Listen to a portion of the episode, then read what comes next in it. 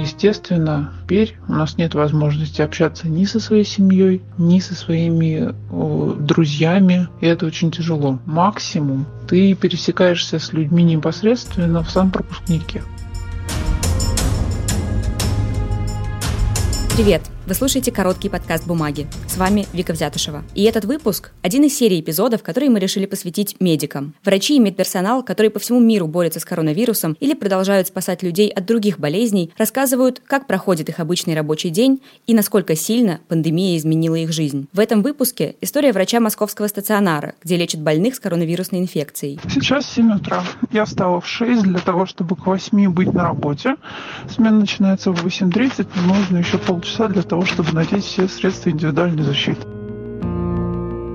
Это Анастасия. Ее голос мы изменили в целях анонимности. Она работает кардиологом в одной из московских больниц. Точнее, как сама она говорит, кардиологом она была в мирное время. Теперь учреждение принимает больных с COVID-19, а Анастасия выполняет роль терапевта. Записи, которые вы услышите, она сделала со 2 по 5 мая. А сам выпуск мы записывали 6 мая. На этот момент в России было выявлено около 166 тысяч заболевших новой коронавирусной инфекцией. И почти половина из них в Москве. Сейчас Анастасия живет в гостинице. Ей, как и другим московским медикам, которые занимаются лечением коронавирусных больных, столичные власти предоставили бесплатное проживание в отеле. Поэтому теперь гостиничный номер стал для Анастасии новым домом. Мы живем каждый в отдельном номере. В этих гостиницах изолированная или выключенная вентиляция. В некоторых гостиницах нельзя пользоваться лифтом, только ступеньками. То есть мы максимально изолированы от общества.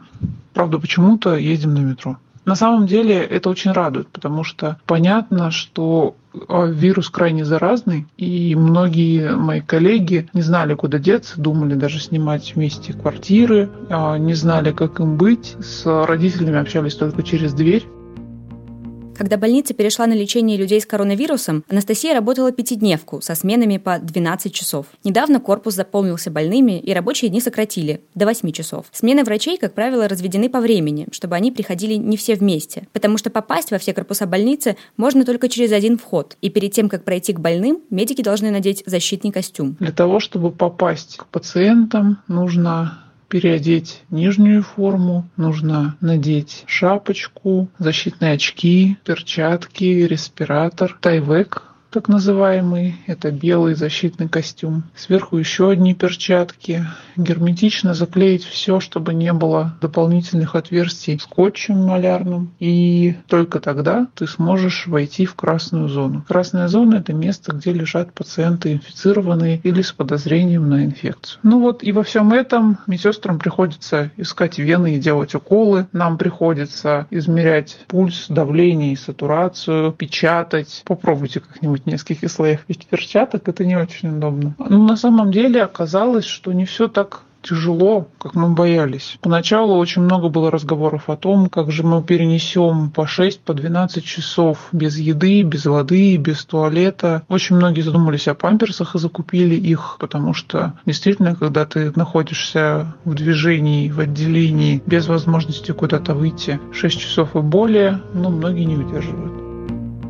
Анастасия говорит, что в ее больнице средств индивидуальной защиты хватает, и недостатка костюмов нет. Поэтому врачи могут сделать перерыв в середине смены и выйти, например, на обед. Но ей это удается не всегда. Чтобы попасть в так называемую чистую зону, необходимо провести достаточно много манипуляций. Так медики не дают вирусу распространяться за пределы стационара. Для того, чтобы выйти, нужно в обратной последовательности очень медленно снять скотчи, которые крепят всю амуницию, перчатки, шапку, респиратор, костюм, вторые перчатки, бахилы с ног. Между каждым действием нужно обработать ноги, руки и себя антисептиком. И только потом можно идти переодеваться, то есть сдать форму, которую под костюм, в дескамеру, принять антисептический душ с антисептическим мылом. И только потом можно выйти. Вот вроде уже минут 20, как все сняла, все еще ощущение обруча из экрана, шапки и капюшона на голове. Раньше у Анастасии было около 15-20 пациентов, сейчас их стало более 30. По ее словам, медикам рекомендуют минимально контактировать с больными, чтобы не заразиться самим, но к каждому она заходит хотя бы 2 раза в день. К нам заезжают целыми семьями. Достаточно часто это женатые пары пожилых и не очень людей, Не всегда получается, что они лежат в одном отделении. А недавно вообще заехали бабушка с дедушкой, а через несколько дней приехала их дочка. А еще я заметила, что очень много водителей. Бедные водители автобусов подвергаются воздействию вируса больше, чем все остальные, так как через них проходит очень много людей. И у меня в отделении человек 5 водителей точно за сегодня встретила. Анастасия говорит, что у многих диагноз коронавирусная инфекция вызывает шок, даже если пациент хорошо себя чувствует. Потому что многие люди упорно не верят в то, что у них коронавирус, в то, что он существует, в том, что это так. А когда узнают, у них начинается паника. Паника, отрицание. Потому что сейчас это настолько растиражированный вопрос, что каждый сразу ставит на себе крест и считает, что он умрет. На факт, что 80% пациентов переносят эту инфекцию легко, большинство не обращают внимания. Когда мы говорим, что у вас очень тяжелая большая пневмония, это не так пугает людей, как факт того, что у них коронавирус. Даже если у них нет ни температуры, ни кашля и ни одышки.